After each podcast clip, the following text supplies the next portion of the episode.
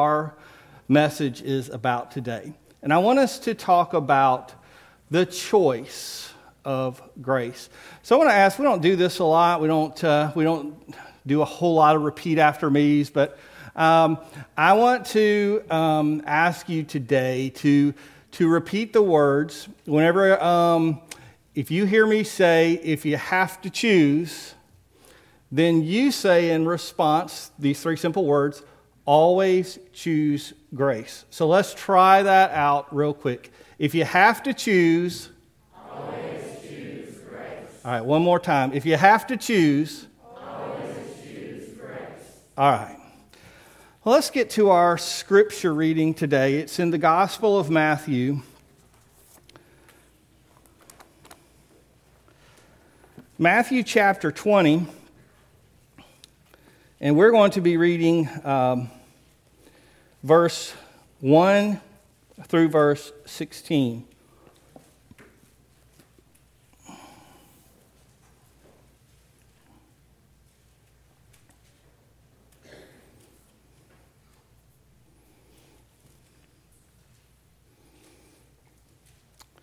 If you would, uh, if you're physically able, would you stand in honor and reverence for the reading of God's Word?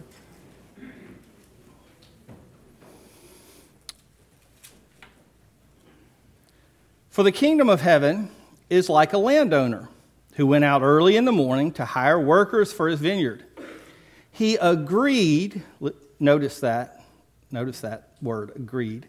He agreed to pay them a denarius for the day and sent them into his vineyard. About nine in the morning, he went out and saw others standing in the marketplace doing nothing he told them, You also go and work in my vineyard, and I will pay you whatever is right. So they went. Then he went out again about noon and about three in the morning and did the same thing. And about five in the afternoon, he went out and found still others standing around. He asked them, Why have you been standing here all day long doing nothing? Because no one has hired us, they answered. He said to them, You also go and work in my vineyard. When evening came, the owner of the vineyard said to his foreman, Call the workers and pay them their wages, beginning with the last ones hired and going on to the first. The workers who were hired about five in the afternoon came and each received a denarius. So when those who were hired first, they then so when those came who were hired first, they expected to receive more. But each one of them also received a denarius. And when they received it, they began to grumble against the landowner. These who were hired last worked only an hour, they said. And you have made them equal to us who have borne the burden of the work and of the heat of the day. But he answered one of them, Am I I am not being unfair to you, friend. Didn't you agree to work for a denarius?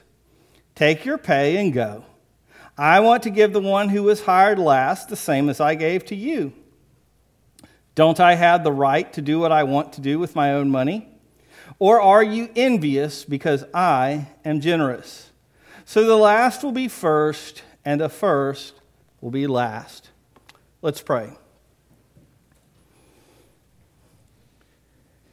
Heavenly Father, we ask that you would allow us to understand that we should always choose grace. Help us to understand that your grace is not just a simple decision that we make at one point in our life, but it is a it is a continuous choice that we approach you with the mindset of those who are in need of your grace, and we relate to you as being in need of your grace.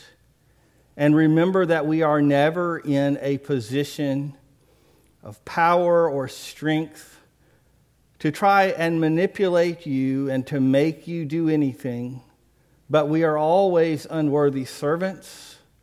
We are always sinners in need of a Savior. We are always blessed by whatever you do for us. Father, help us to have that right mindset, we pray. In Jesus' name, amen. You may be seated.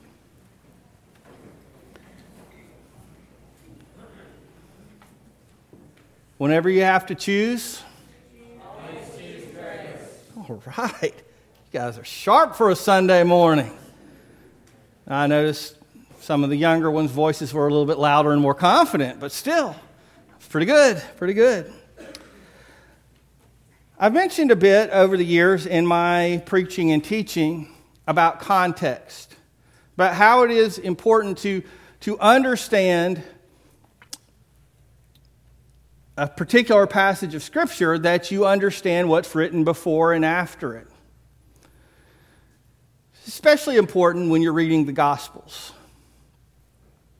We have four distinct records of the life of Christ because God intended for us to understand some things from different viewpoints. He didn't have to inspire four authors, He could have given us one inspired record. He could have given us 10 inspired records, but he chose to give us four. And obviously, he could have given us four inspired records that were identical almost, but he didn't. He chose to inspire four different men and that would give us different viewpoints. We make some assumptions as Christians a lot of times about, about these uh, authors and the way, about the way they wrote their works.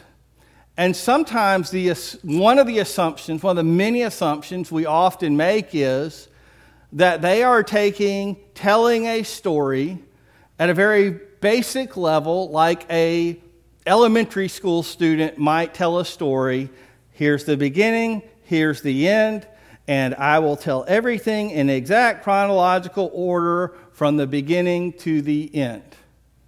But we all know as we go to movies and read books, that's not the way that most authors tell their stories. We are very used to, in our stories, flashbacks. We're very used to we, authors who go along in the story and then boom, 20 years ago or 10 minutes into the future, or authors who put things together and they say, Oh, while I'm on this subject, let's talk about something else that relates to this subject. And the gospel authors were no different. The way they put together their accounts, they often placed Jesus' teachings, grouped them together to make a point or they would group the parables together to make a point. And not just the individual parable would have a meaning, but the parables side by side or the teaching side by side, you can look at those and see the point that they are making. And I definitely believe that Matthew was doing this here in chapters 19 and 20. In chapter 19, we have one of the most famous uh, Bible stories uh, ever about Jesus. It's the story of what we commonly call the rich young ruler. There's a guy who comes in. I don't know if there's a horse mentioned, but I always, in my mind, I envision him. I think I must have seen it on flannel graph or in some poster, you know, learning this in Sunday school as a child. I come envision him come riding in on his horse, kind of high and robes and all clean special and rich. And, and, and you know, he's just heroic looking. Good teacher, he says to Jesus, what must I do to inherit eternal life? You know, there's an old saying if you ask the wrong question, you get the wrong answer. His question is, What must I do? It is a works based religion. It is an effort of the flesh. It is a prideful, however well that pride is hidden, the idea is that I can do something to do everything, to, to I can be good enough to inherit God's kingdom and his goodness. What must I do? And so Jesus questions him first, he says, Well, why do you call me good? There's only one good, and that's God. He's making the point, first of all, we're not good, any of us, only those who are divine, only those who are perfect, like the sinless Son of God. But many people, including this rich young ruler, believe in salvation by morality. And I want you to understand today that morality has sent far more people to hell than anything else. If you were to ask people what sends people to hell, folks would say murder, rape, blah, this sin, that sin, this hot button issue, that thing that we all think is terrible. But over and over, the Bible tells us that what it is pride and arrogance and the sin of thinking that we don't need God. The sin of thinking that we're above Him and we don't need His mercy, grace, or forgiveness, that we can do it all on our own. We look at moral, quote, moral people and we say, oh, those are good folks. Certainly, they're in the kingdom of God. But Jesus, when he told another parable, he said it was the publican, that is, the tax collector, the one that everybody would have thought was evil. It was him rather than the moral Pharisee. When the two were compared, it was the evil publican who sit there and beat his chest and hung his head in shame and said, God, be merciful to me, a sinner said he is the one that was justified in God's eyes. Why? Because he chose mercy. He chose grace. He chose to say, I understand that I can't be good enough for God.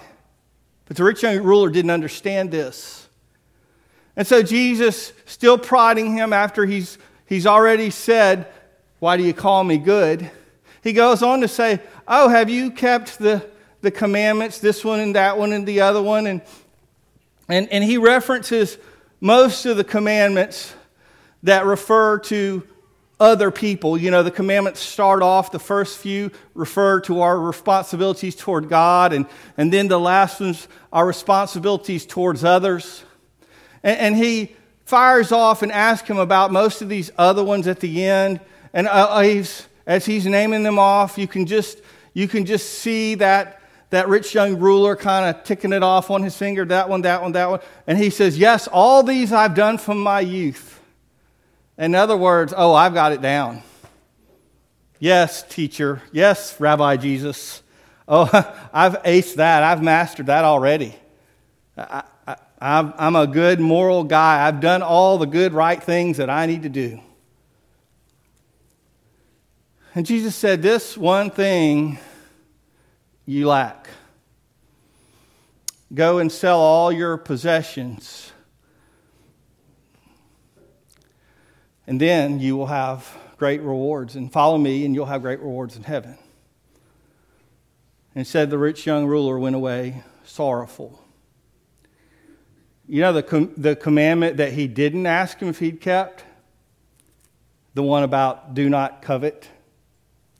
The one that addressed not just what you did toward your neighbor, but your heart toward your neighbor and your neighbor's stuff.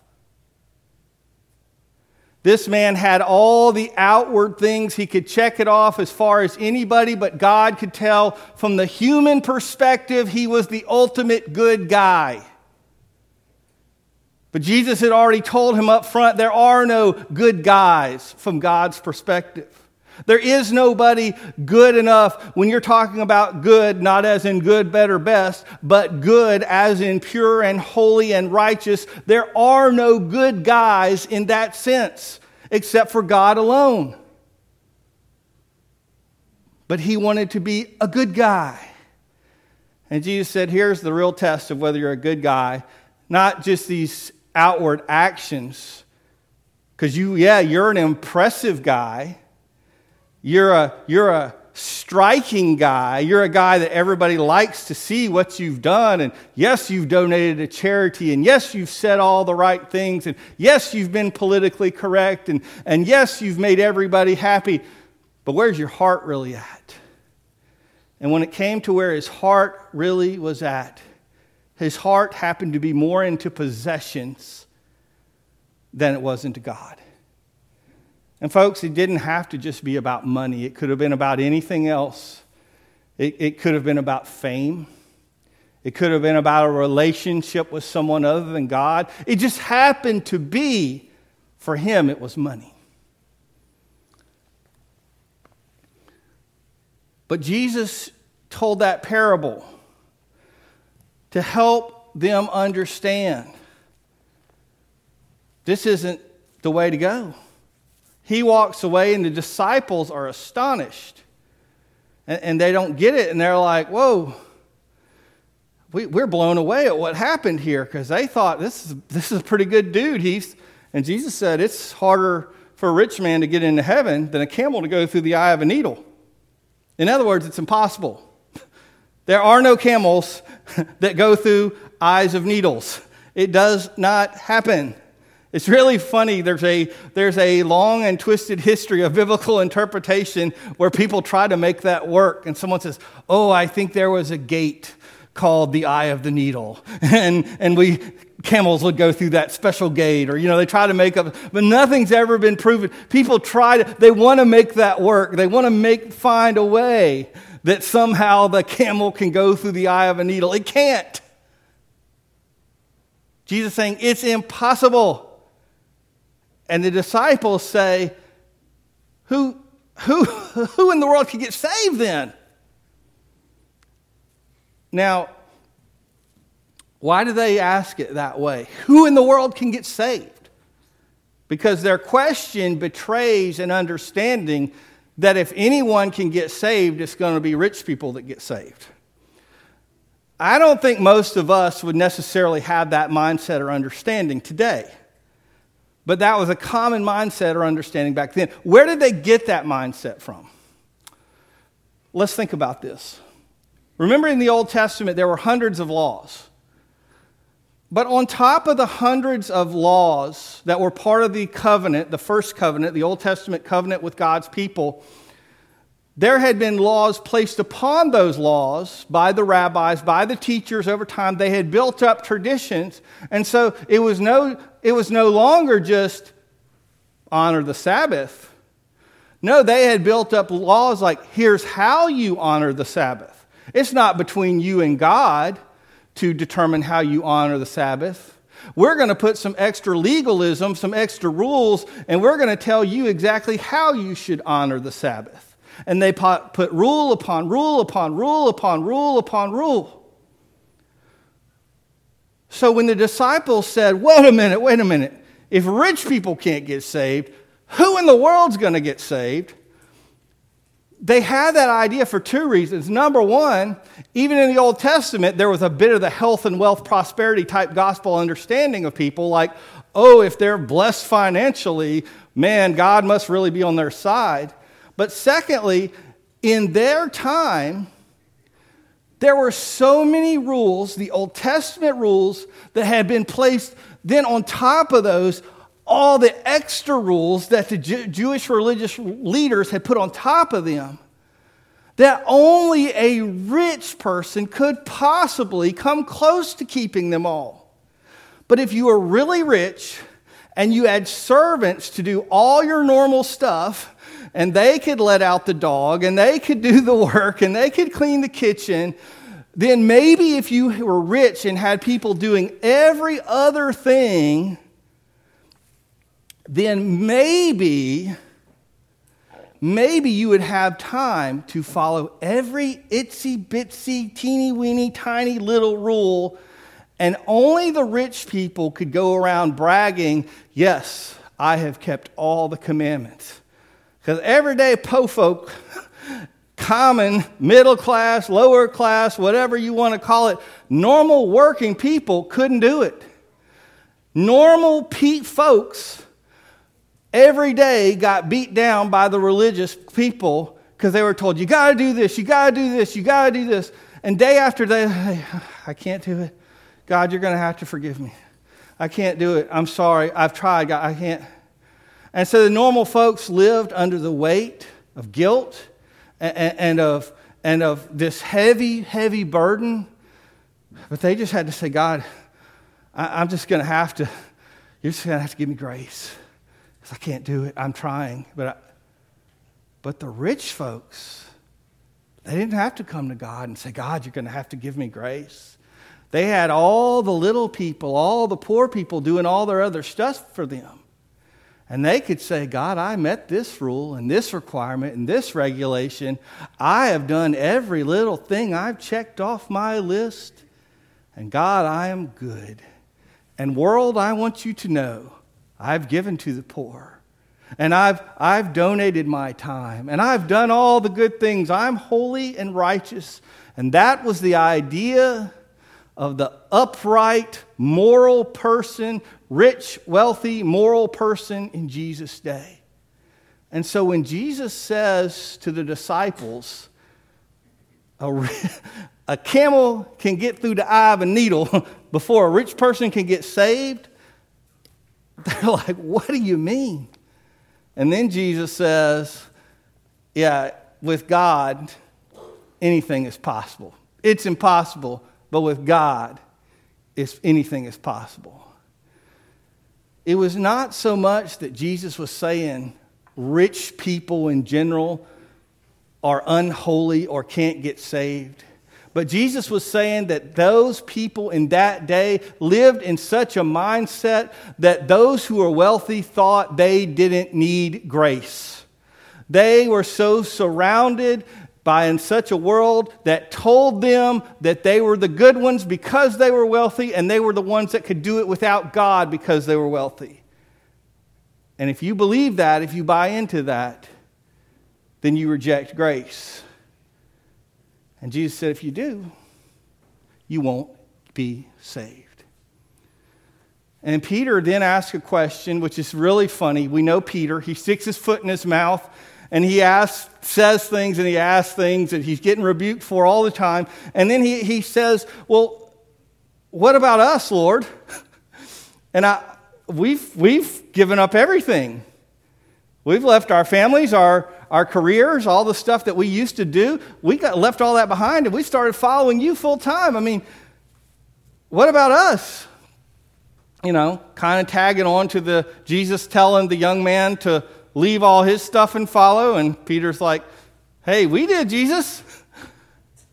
you know, and you, you expect this to be another classic Jesus smacks down Peter moment, right? That's what you expect because Jesus just has to do that a lot. He has to put Peter in his place. But that's not what he does here. It's so surprising. He actually instead, and I want you to go back and read this for yourselves, okay? Always read this for yourself. Always check what I say with God's word, okay?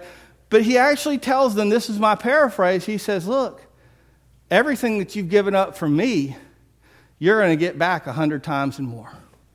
Whatever you've given up for the gospel's sake, you don't ever have to worry that it's going to be any sacrifice you made will be repaid abundantly over and over and over. And he says, in this life and in the life to come. And that's really important in this life and in the life to come. So if we understand that, that prevents us from falling into health and wealth and prosperity gospel. Because if he was just limiting it to this life, we'd say, oh, okay, I get something good today, God does something good back for me tomorrow. I put in my tithe this week, next week I have a big surprise check coming in the mail. And that's the way some teachers, false teachers, try to teach. That's not what the Bible teaches or tells us. He's saying in this life and the life to come, our blessings, our rewards from God as we serve Him, some of them come this life, some of them come in the next. There's a mixture, and it's up to God how He paces that out and how He does it okay? And he's going to do that as, at his decision with his wisdom. We don't get a choice in that, it's up to him, okay? But he says, in this life and in the life to come. So after that, Jesus moves into another parable. And he tells us this really odd parable that we just read. Now, this scene that he describes is a very common scene. Day laborers the, these are folks, they didn't have a steady job, okay? And then back in the day, you know, we're used to getting a weekly paycheck or every other weekly paycheck or maybe a monthly paycheck, depending on who you, you know, if you're a state worker or a teacher, maybe you get one a month. Some places you get one every two weeks, some places you get one a week. Does anyone here get paid every single day that you're, you know, willing to tell us? I, I don't know of anybody. I mean, don't be shy. Seriously, anybody get paid at the end of the day every day? Okay, most of us don't, right? I've never worked for anybody whether it was when I was a teenager flipping burgers or anything, nobody's ever said, here's your pay for the day, go home. It's always been, you know, at the end of the week. But that's not how they did it back then. We talk about living paycheck to paycheck. In the ancient world, they lived day to day.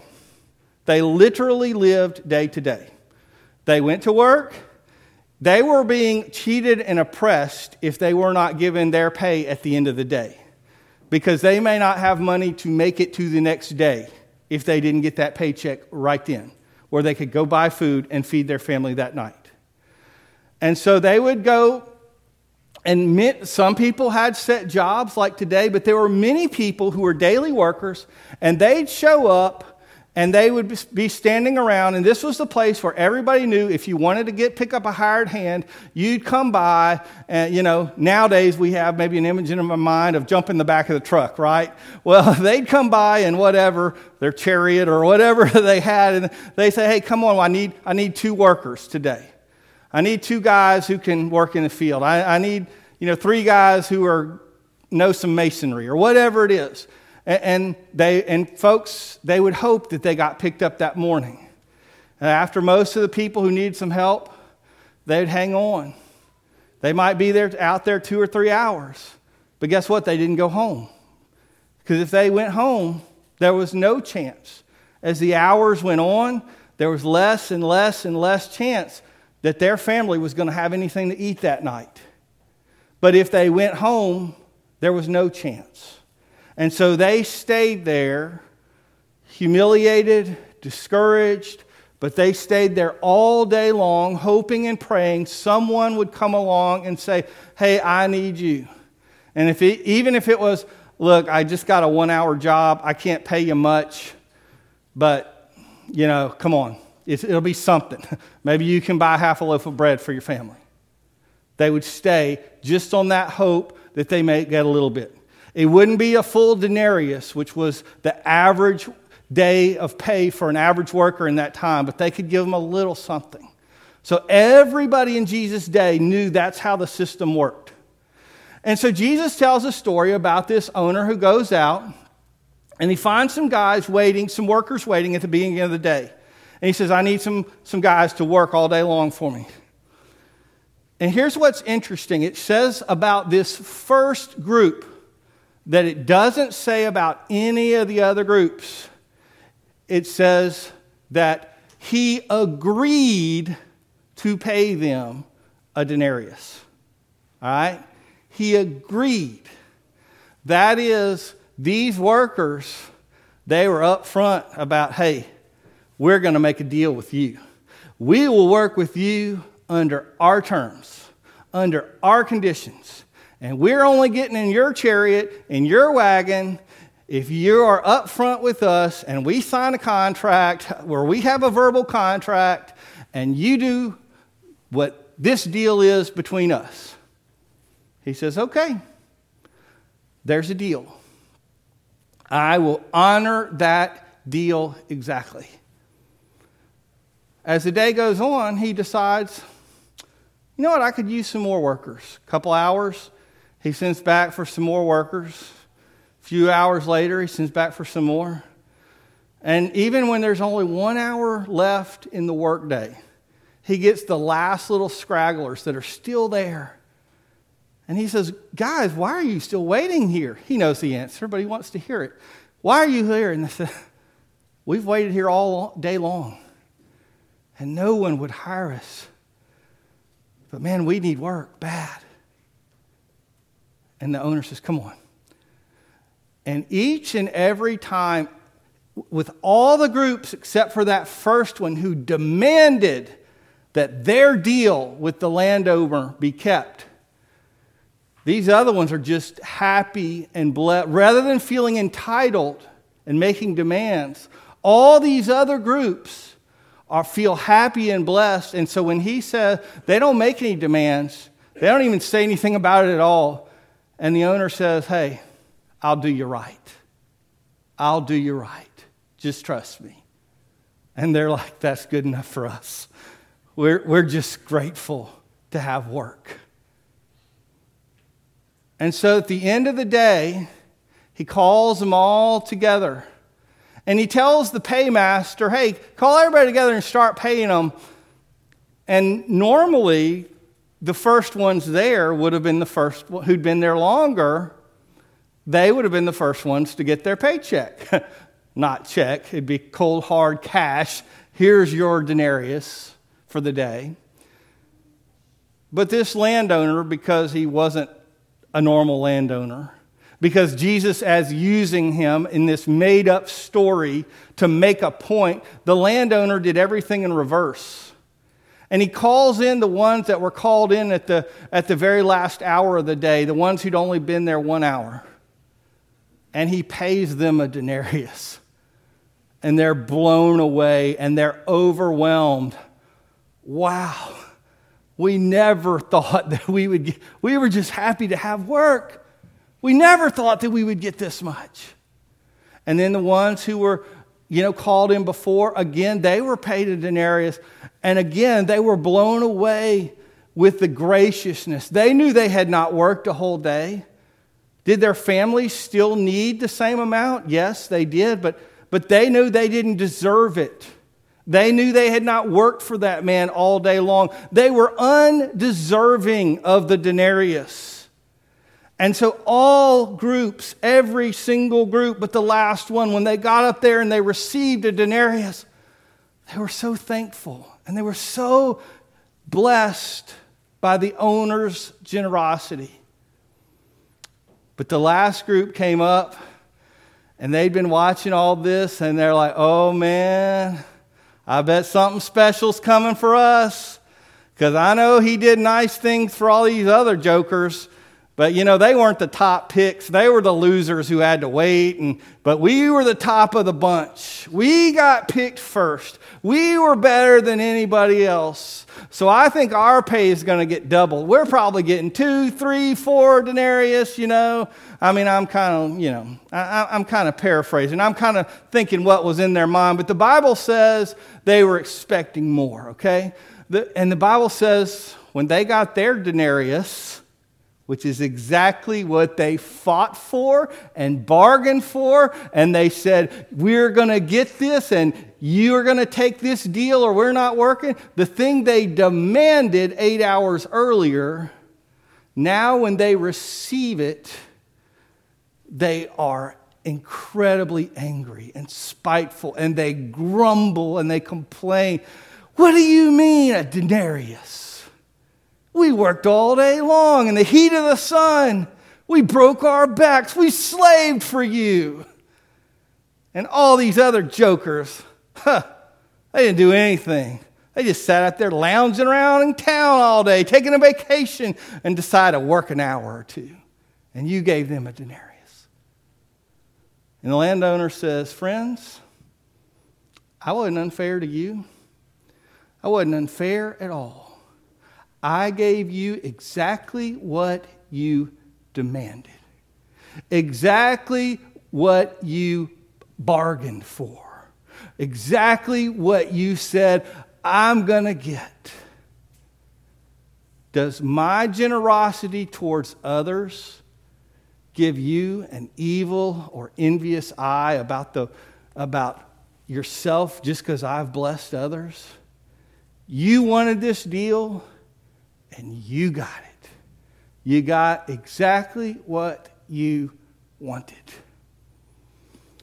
C.S. Lewis often says that there's two kinds of people. Or he said, obviously he's no longer living, but he said there's two kinds of people in this world. There are the people who say to God, Thy will be done. And there are the people who reject God continually over and over through their life. And eventually, God says to them, Thy will be done. And He sends them apart from Him through all eternity. You don't want to have anything to do with me. You want to reject me. You want nothing to do with me. Okay. You have your way.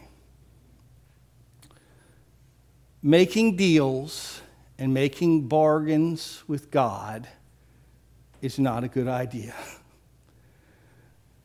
This is part two of Jesus' lesson on why we should reject coming to Him in works, in our own fleshly moralism and human effort and power. Why should we should always choose grace? Picture number one says, guess what? When you think you've done it all, you haven't. When you think you've done every single thing and everybody believes that you've measured up, guess what? God who sees knows you haven't. You will never measure up, no matter how good you are. And these standards that everybody says, look, I've, I've talked to lots of folks, including very close friends of mine over the years, people I love and I'm heartbroken over. And I've had people say things like, well, I've done more good than bad. No, this is the, this is the, you know, balance type scales. God doesn't judge us with the balance scales. I've had others say to me, Oh, well, I'm not a murderer. I'm not a rapist. I'm not, in other words, I'm better than so and so. So surely I'm okay with God because I didn't do those really bad things or those things that society considers to be a lot worse than the things I've done. But God's standards are not our standards. It's not a who are we better than or what are the scales on the balance. The Bible says, For all have sinned and fallen short of the glory of God. There's a gap. Doesn't matter how good a swimmer you are. It's like us trying to swim to Hawaii. Lots of you are better swimmers than me, and you may last a little longer, than I do. but it doesn't matter because none of us would get there. We would all fall short. And there is an infinite gap. And we all need God's grace. And we make these deals and we think we're going to work. We're, we think we're going to put God in a corner like these first set of workers did in the second parable, where we say, God, if you do this, I'm going to do this. Now, God, I'll work hard for you if only you heal my spouse who's going through this terrible thing. God, okay, I'm really, I'm going to give up this bad thing I'm doing if you start blessing me financially. God, if you heal my marriage. God, if you make this career thing better. God, if you, if you, if you, and we try to manipulate God and we try to, you know, force God and we make deals with God. And God, if you do the way I want, if you make things go my way, then I'll live for you. And Jesus says, you know what? Even if you were to get your way, even if God were to grant your deal, and I have serious doubts about how many of these deals with God that God ever actually says okay about. Because I've heard lots of people tell me they made a deal with God, and I'm thinking that's a real one sided deal. really wondering if God signed off on it. But Jesus said, Look, even if God agreed to that deal, guess what? If you'd have just trusted Him, when he said, I'll do right by you, if you'd have stopped trying to manipulate, if you'd have tr- stopped trying to get him to do what you wanted to do, and you just said, you know what, I'll trust you. I believe that you care for me. I believe that you love me. I believe that you have my best in mind. And when you say, I'll do what's right for you, that's all I need to know. The point of Jesus, of Jesus' parable is not how you should handle employee pay relations if you're a manager. Don't ever handle your pay relations that way. It's not the point of the parable. The point of the parable is that you should trust God. Trust God. Because whatever deal you think you can make him agree to, whatever thing you can say, oh, this is the bargain I've made with God, if you'll simply trust him, you always understand that grace is better than works. So if you ever have to choose, you remembered. Let's pray. Father God, I don't know why my sinful and prideful nature can at times fool me and distract me into thinking or forgetting how much I need you, how much I'm dependent on your grace how much I am completely unworthy without you, but totally worthy because of Jesus Christ and what he's done, and the fact that the Spirit of Christ now lives in me. And Father, I pray for my friends in Jesus Christ, my brothers and sisters who are here, and also those who are, who are watching or listening. Lord, that they would have that same reminder that I've been given. Father, that we would all remember that grace is not just something that we need this one time in our lives when we first hear the word and believe, but that grace is something that we must walk in and we must live in and we must believe in and trust in every single day of our lives as believers. God, your grace truly is amazing. Father, help us to always, always choose grace. To give up on building up our rep, to give up on spinning our image, on appearing to be moral, on trying to be impressive, on trying to complete the checklist of all the things good people are supposed to do, and rather to throw ourselves wholly and completely into the relationship with you. And to simply trust when you say that you will do what is right by us, that it will be far more than we deserve because, God, we understand your word actually tells us what we deserve. Your word tells us that the wages of sin, that is the rightful payment for sin, is death, but the gift of God is eternal life. Lord, we deserve an eternity apart from you in a place of torment, but rather by your grace, Father, we can receive here and now an eternal life a relationship with you in the here and now in the present life that can grow and grow and grow, that will never end, Father, but will only be transformed to another and greater level one day. God, that is what we want.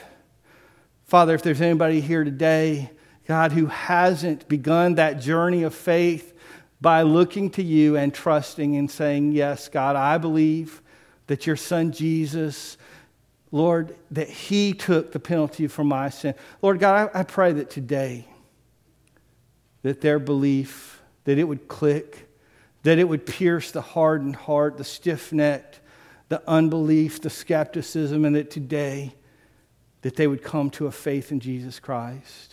For Father, for those of us who've been faith for a long time, and maybe our faith has become stagnant, maybe we've backslidden, maybe we've wandered away, Lord, maybe we've just gotten complacent, maybe we've gotten self sufficient where we think we don't need your grace, or we've forgotten how desperate and needy we are. God, remind us of your grace. Oh, how we need your grace. Father, help us to call to you and to be desperate for that grace and mercy that only you can provide. And God, as this next song is sung, may each of us Lord, spend time reflecting and responding to your amazing grace. And we pray all these things in Jesus' name. Amen.